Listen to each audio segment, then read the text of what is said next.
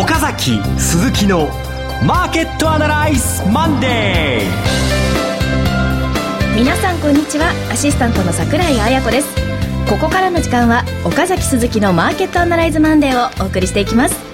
パーソナリティは金融ストラテジストの岡崎良介さん。岡崎です。ちょっと徹夜だけ明けで眠いんですけど頑張ります。よろしくお願いします。そして証券アナリストの鈴木一之さん。こんにちは。よろしくお願いしますさてこの番組はテレビ放送局の BS12 チャンネル12で毎週土曜朝6時15分からオンエアしている岡崎鈴木のマーケットアナライズという人気投資番組のラジオ版です。週末の海外マーケット月曜前場の市況や最新情報はもちろんのことテレビ放送では聞けないラジオならではの話など耳寄り情報満載でお届けします。さあということで週末はお二方セミナーだったようなんですが、えー、はい、えー、私の方はえーと、お相撲さんとですね。お相撲さん、うん、お相撲さんと一緒にですね セミナーするという実に楽しい得点空得点空関とですねあのなんとモンゴルでも、えスマホがやはり流行して売れてるのは iPhone だったらしいですね、えー、勉強になりましたねあの私もあのこの週末はセミナーで、えーまあ、中には一日岡崎さんとご一緒して、えー、やったりなんかしたんですがやっぱり皆さん熱心ですね、うん、えー、大変なこう、まあ、いつものことなんですがもう質問の嵐のような状況で、えー、過ごさせていただきました。はいということであのそのお相撲さんとの写真が岡崎さんとの写真があるということで後ほどこの番組のブログにもあ本当に？はいアップしようと思いますのでぜひ。笑っちゃいますよ、はい、やっぱ大きいですもんね。私がね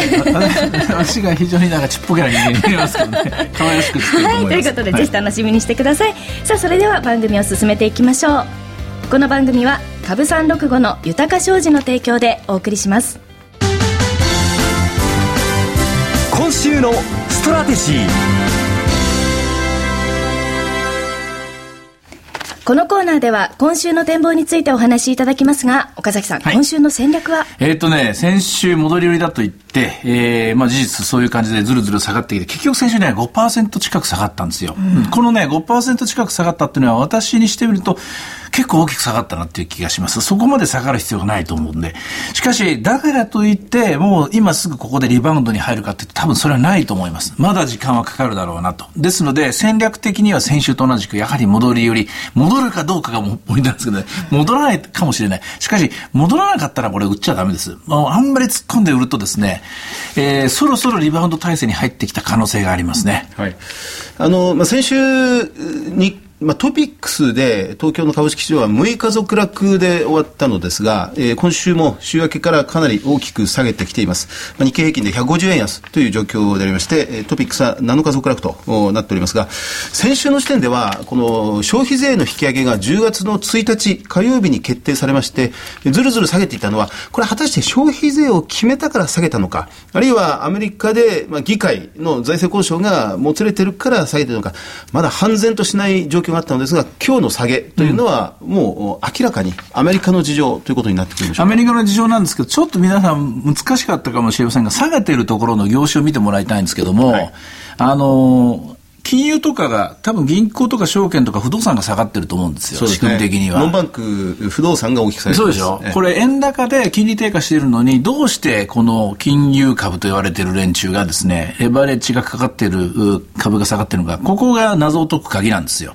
だ消費税のせいじゃないです。はい、で、アメリカの景気後退のせいでもないんです。じゃあ何のせいかっていうと、アメリカの CDS、えー、クレジットデフォルトスワップですけどもね、あの、リーマンが、あの、倒産した時にですね、大爆発を起こしたあのマーケットですけどね、これが爆発したら怖いという、その恐れがですね、今のマーケットを動かしてますね。アメリカの CDS の爆発に不安が、そうです。マーケットの不安がアメリカの債券を担保にしているですね、ええ、あの、オプションがあるんですね。はいで、アメリカの債券を担保にしているオプション、これはアメリカの債券がテクニカルなにしろ何しろ、とにかくデフォルトという名前がついちゃったら、あの一発で紙切れになっちゃうわけですよ。そうしますと、やはりもう言うまでもなく、アメリカの議会における財政交渉そうですということが、もう完全に全面に出てると。でこれがちょっとでもデフォルト引っかかると紙切れになっちゃって、その紙切れを持っている連中は、連中っていうのはヘッジファンドとか、ヘッジファンドや銀行が作った投資目的会社なんですよ。で、その投資目的会社が投資している先、持ってるのが、えー、銀行であったり、投資してる先が不動産であったりしますから、これに関連する、付随する、えー、関連する銘柄というものが全部、何かしらのですね、影響を受けていると。というのが今日の東京市場ですから、勘違いしちゃいけないですね。でそうしますとあの、まあ、民主党、共和党のアメリカの議会の、うん、まあ、交渉が、えー、今、まさにこの休日返上で続けられているわけでありますが、ええ、これが仮に妥結したら、あるいは仮に妥結しなかったら、まあ、どちらのシナリオも用意されているんでしょうが、10月17日のリミットを超えて妥結できなかった場合、アメリカの国債がデフォルトしてしまう、うん、デフォルトしてしまっても、なんとかアメリカは、まあ、それはなんとかなるというふうにも、楽観論はあるんですが、ありますね。CDS は別物だという。あ別物です。瞬間的にこれはあの暴発するみたいな格好になりますから、金融市場にちょっとしたショックが呼ぶあの呼び起こすでしょうね。うん、ただね、えー、キーパーソンはこれ、ジョン・ベイナーっていう下院議長なんですけども、はい、彼が、えー、彼の発言がすごく今増えてるんですよ。うん、もはやオバマの発言は見なくていいですよ。このジョン・ベイナーが何喋るかで多分動くと思いますね。下院議長。えー、このジョン・ベイナーがですね、何かしらあ条項をつけて、そして、えー、債務上限引き上げを承認するという形に持っていこうとしてるんですね。これは今の彼が、えー、目指すところの戦略、共和党の戦略としては、これ勝利の方程式に入りつつありますから、はい、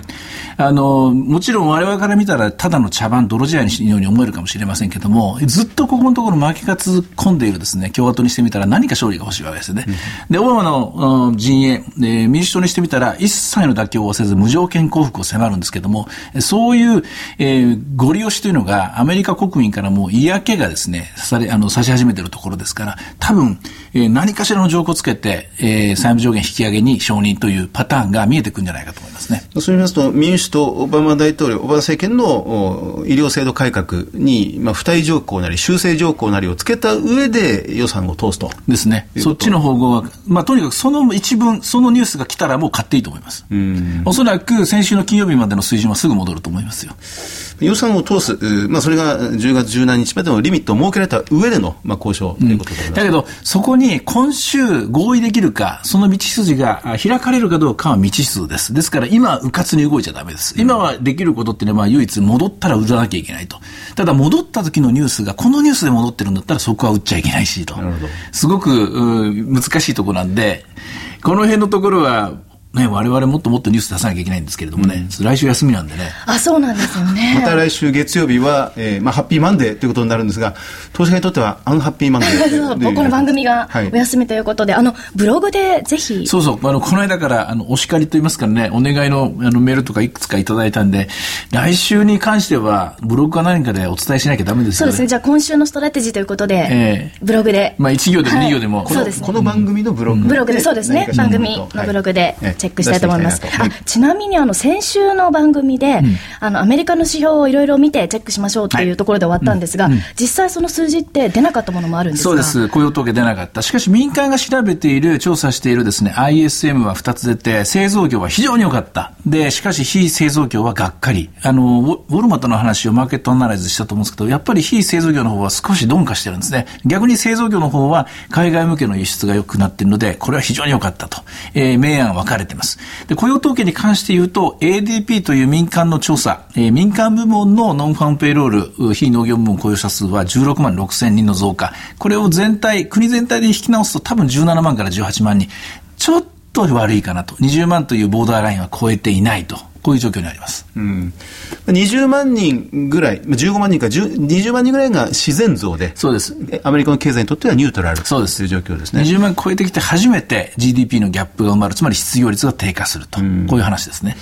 あの、まあ、9月の17、18日、FOMC、うん、もう全部前の話になってしまうんですが、なっちゃいましたね。えー、まあ、バーナンキ議長が、えーまあ、テーパリングを見送って、うん、あそこからずっとこうアメリカの景気が思ったほど伸びていないという数字が、この先週末の雇用統計で再確認されるような状況にあったわけですが、まあ、それが伸びてしまった。そうですね。えー、まあ、そして今あ、アメリカの経験がまた問われるような状況ですから、それどころじゃないっていうのが、今の、まあ、この財政状況、ね、まあ、多分今のパターンでいうとですね、11月に発表される雇用統計、つまり10月分の雇用統計でですね、9月と10月と2月いっぺんに出すんじゃないですかね。1か月遅れでいくんじゃないかと思いますよ。はいあの気になるの、まあ、日本日本のニュースなんですけども、うん、単価向きのあじゃない先週出ましたよね。よかったですよ。どうどうなんですか？このアメリカに引っ張られがちなんですが。ちですけども企業業績は間違いなく良くなってるし、えー、鈴木さんもこれねあのテレビのマーケットアナライズで、えーと、明確に指摘されてましたけどもね、はい、あの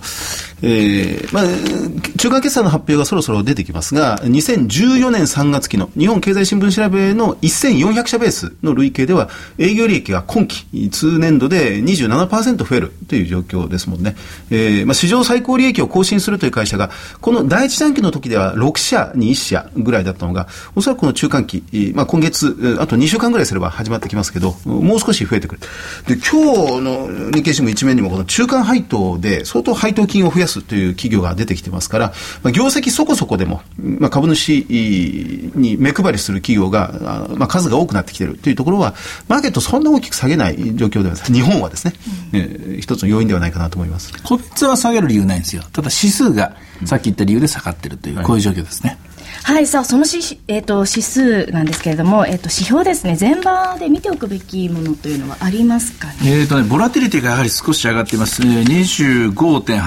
25の後半まで約1%弱上がってますね、これがまあ、この辺りのところで収まってくれるか、これも今週の大事なチェックポイントです。はい。では、株三六五。えー、現在862円ですね。857円買いの864円やり、えー、316円安、えー、随分下がってきましたよ。ですから、戻り売りって言ったのに、これ、戻らない、戻らないじゃないかと思われた方は、もう、ちょっとしばらく見てた方がいいですね。ここから先、あんまり突っ込んでいくところですね、乗っかって売っちゃ危険ですね、これは。はい。いろいろ展望していただきましたが、この1週間の相場がどうなったかについては、土曜朝6時15分から BS12 チャンネル12で放送の岡崎鈴木のマーケットアナライズをぜひご覧ください。また、Facebook でも随時分析レポートします。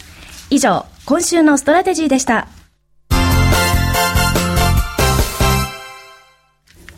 それではここで、株三六五の豊商事からセミナー情報をお伝えします。岡崎さんがご登壇のセミナー2つです。豊商事特別経済セミナー in 札幌。タイトルは、円安株高をどう見る？新時代の投資戦略で、講師陣は若林 FX アソシエイツ代表取締役の河合美智子さんほか岡崎さんです。開催日時は10月19日土曜日、12時会場、12時30分開演です。会場は TKP 札幌ビジネスセンターカンファレンス 5A。お申し込み連絡先は、豊か商事札幌支店011-261-1361。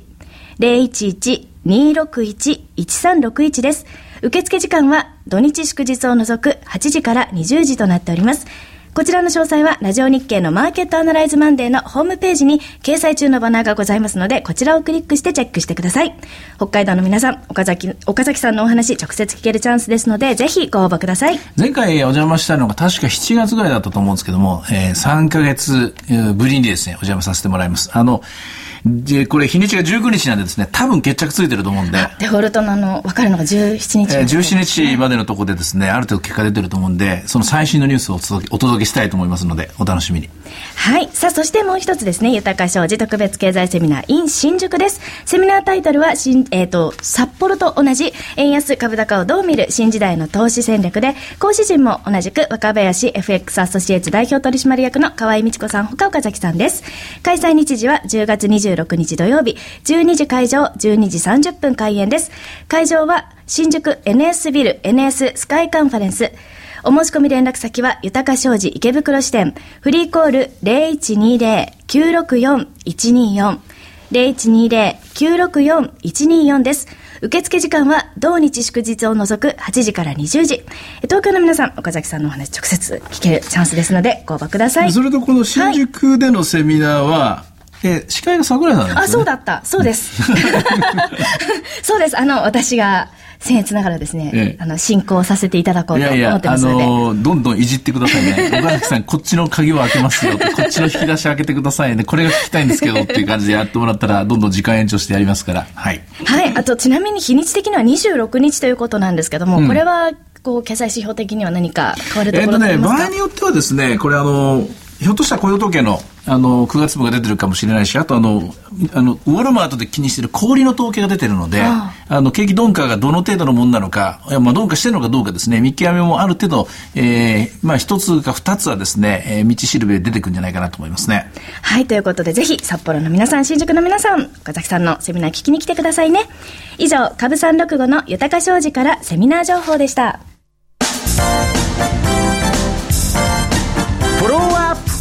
ここのコーナーでは先週放送の BS12 チャンネル12日、岡崎鈴木のマーケットアナライズについてお二人にレビューしてもらいます。はい、鈴木さん、あのー、えー、鈴数30。あのーね、この間ね、えー、これというか今回のマーケットアナライズでもう一度確認させてもらったんですけども、今日どうですか、これ？えっと、はい、えー、数から30。私が、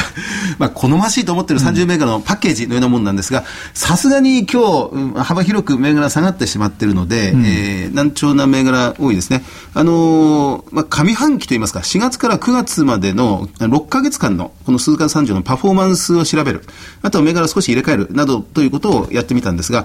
えーえー、この上半期一番よく上がったのが、6054リブセンスだったんですが、うん、今日前場では35円安。えー、ただ、この上半期だけで140%ですから2.4倍になった銘柄ですので、さすがに今日1日だけ見るとちょっと下がってるという状況ですね。あるいは、えー、か価格コム2371も、えー、数価30で、えーまあ、かなり重要な銘柄上と占めてるんですが、これが前場で6円安。あるいはベネフィットワン2412。これも、全あ、これはプラスです。16円高などをつけてます。東証2部の銘柄ですけど。あの、リブセンスっていうのはどういうリブセンスは、これは、ジョブセンスというインターネットを使った就職、アルバイトのマッチングサイトを、まあ、展開している会社です。村上太一社長という、まあ、上場した時に、まあ、史上最年少の若さで出てきたっていうので、あっという間にマザーズに上場して11 1か月で東証一部に直接上場してきたという、まあ、新進系の会社ではあるんですけどね、まあ、これがあ3月の末にあら新たに鈴鹿30に組み入れたその直後ぐらいから1週間ぐらいしたら随分どんどん上がり始めてかなり好調だったという状況です。あのー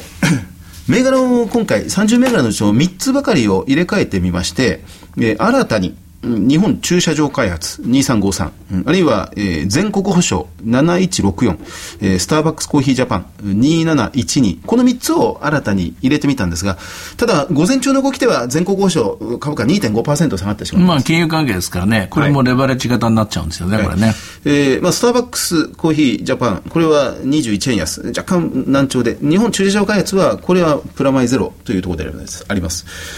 ただ、あの、この、まあ、土曜日の日経新聞一面だったと思うんですが、えー、公的年金、日本の GPIF が、えーまあ、これまで、えーまあ、120兆円あると言われた金額のうちのかなりの部分を、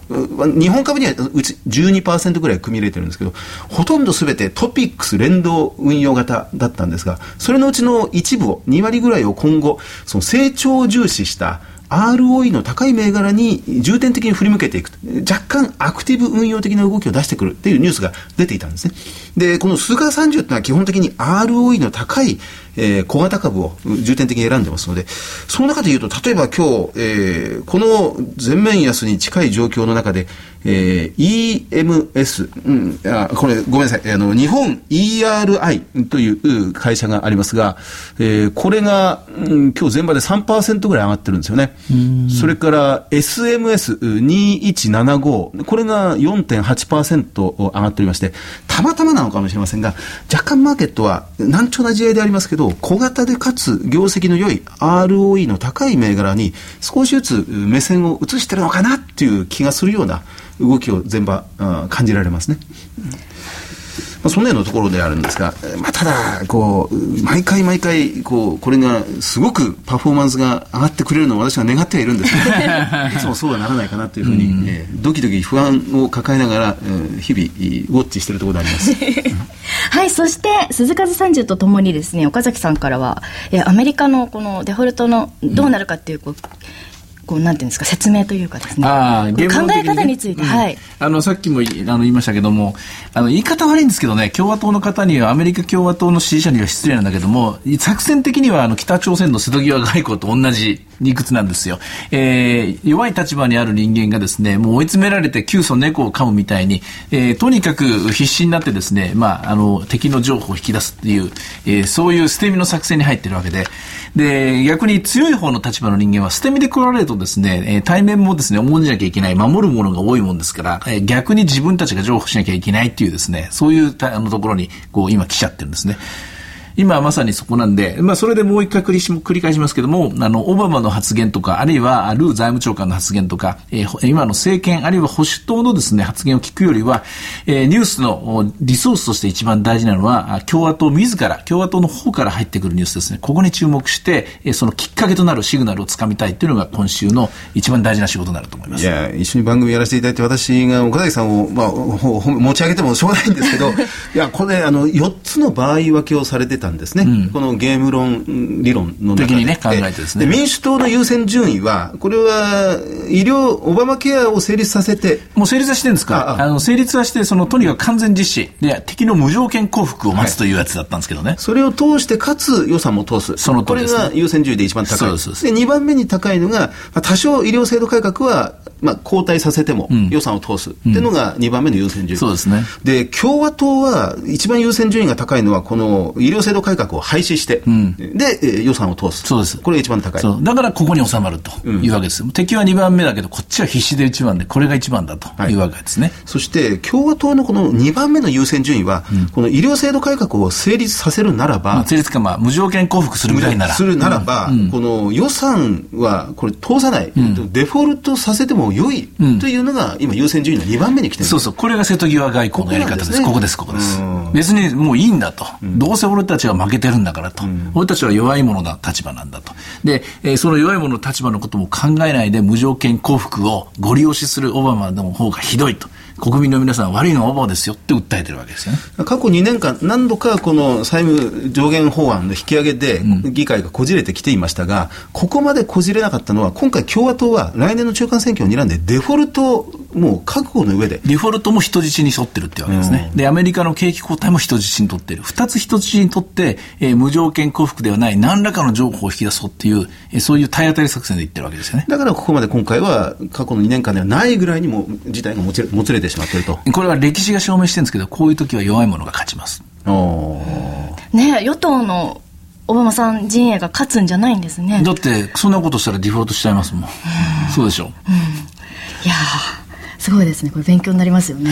まあ、医療制度改革、やっぱりちょっと私自身では今回のこの両党、立民主共和の協議は、まあ、どこかで簡単に妥結点を見つけるだろうと、高をくくっていたところがあるんですが、今回は全然そうじゃなかったと。バランスが崩れてしまったからこうなっちゃうんですよね。でもちろんこれ日本のかつてのねじれ国会もこういう現象がありましたよねでそのために選挙して、はい、えー、結局先送り先送り来たんですけどもアメリカはこの、えー、債務上限を作っちゃってるんで先送りできない、自分で自分のあのあの首を絞めた状態で戦っているのでこういうことが起きるわけですね。はいということで今日のお話を踏まえまして投資家の皆さんにぜひアドバイスをお願いします。ジョン・ベイナーですね。こちらの発言をもう常時チェックするということがありますね。はい。えっ、とね今週もしんどいと思いますけれども耐えなきゃいけないところですね。で冷静にあのあんまりうかつに動かない方がいいと思う。基本は戻り戻ってくれたら戻り売りなんですけれどもねもう今日800円台まで入ってますから。タイミング逃しちゃいましたね。申し訳ない。あの、朝6時からやればよかったんですけれども、はい、ということで、あとは来週の月曜日に、ブログを見ていただくと、はい、いうことですね。はい、はい、以上、フォローアップアナライズでした。さて、岡崎鈴木のマーケットアナライズマンデー、そろそろお別れの時間です。ここまでのお話は？はい岡崎亮介と鈴木和之とそして櫻井彩子でお送りしましたそれでは今日はこの辺りで失礼いたしますさよならこの番組は株三六五の豊か商事の提供でお送りしました。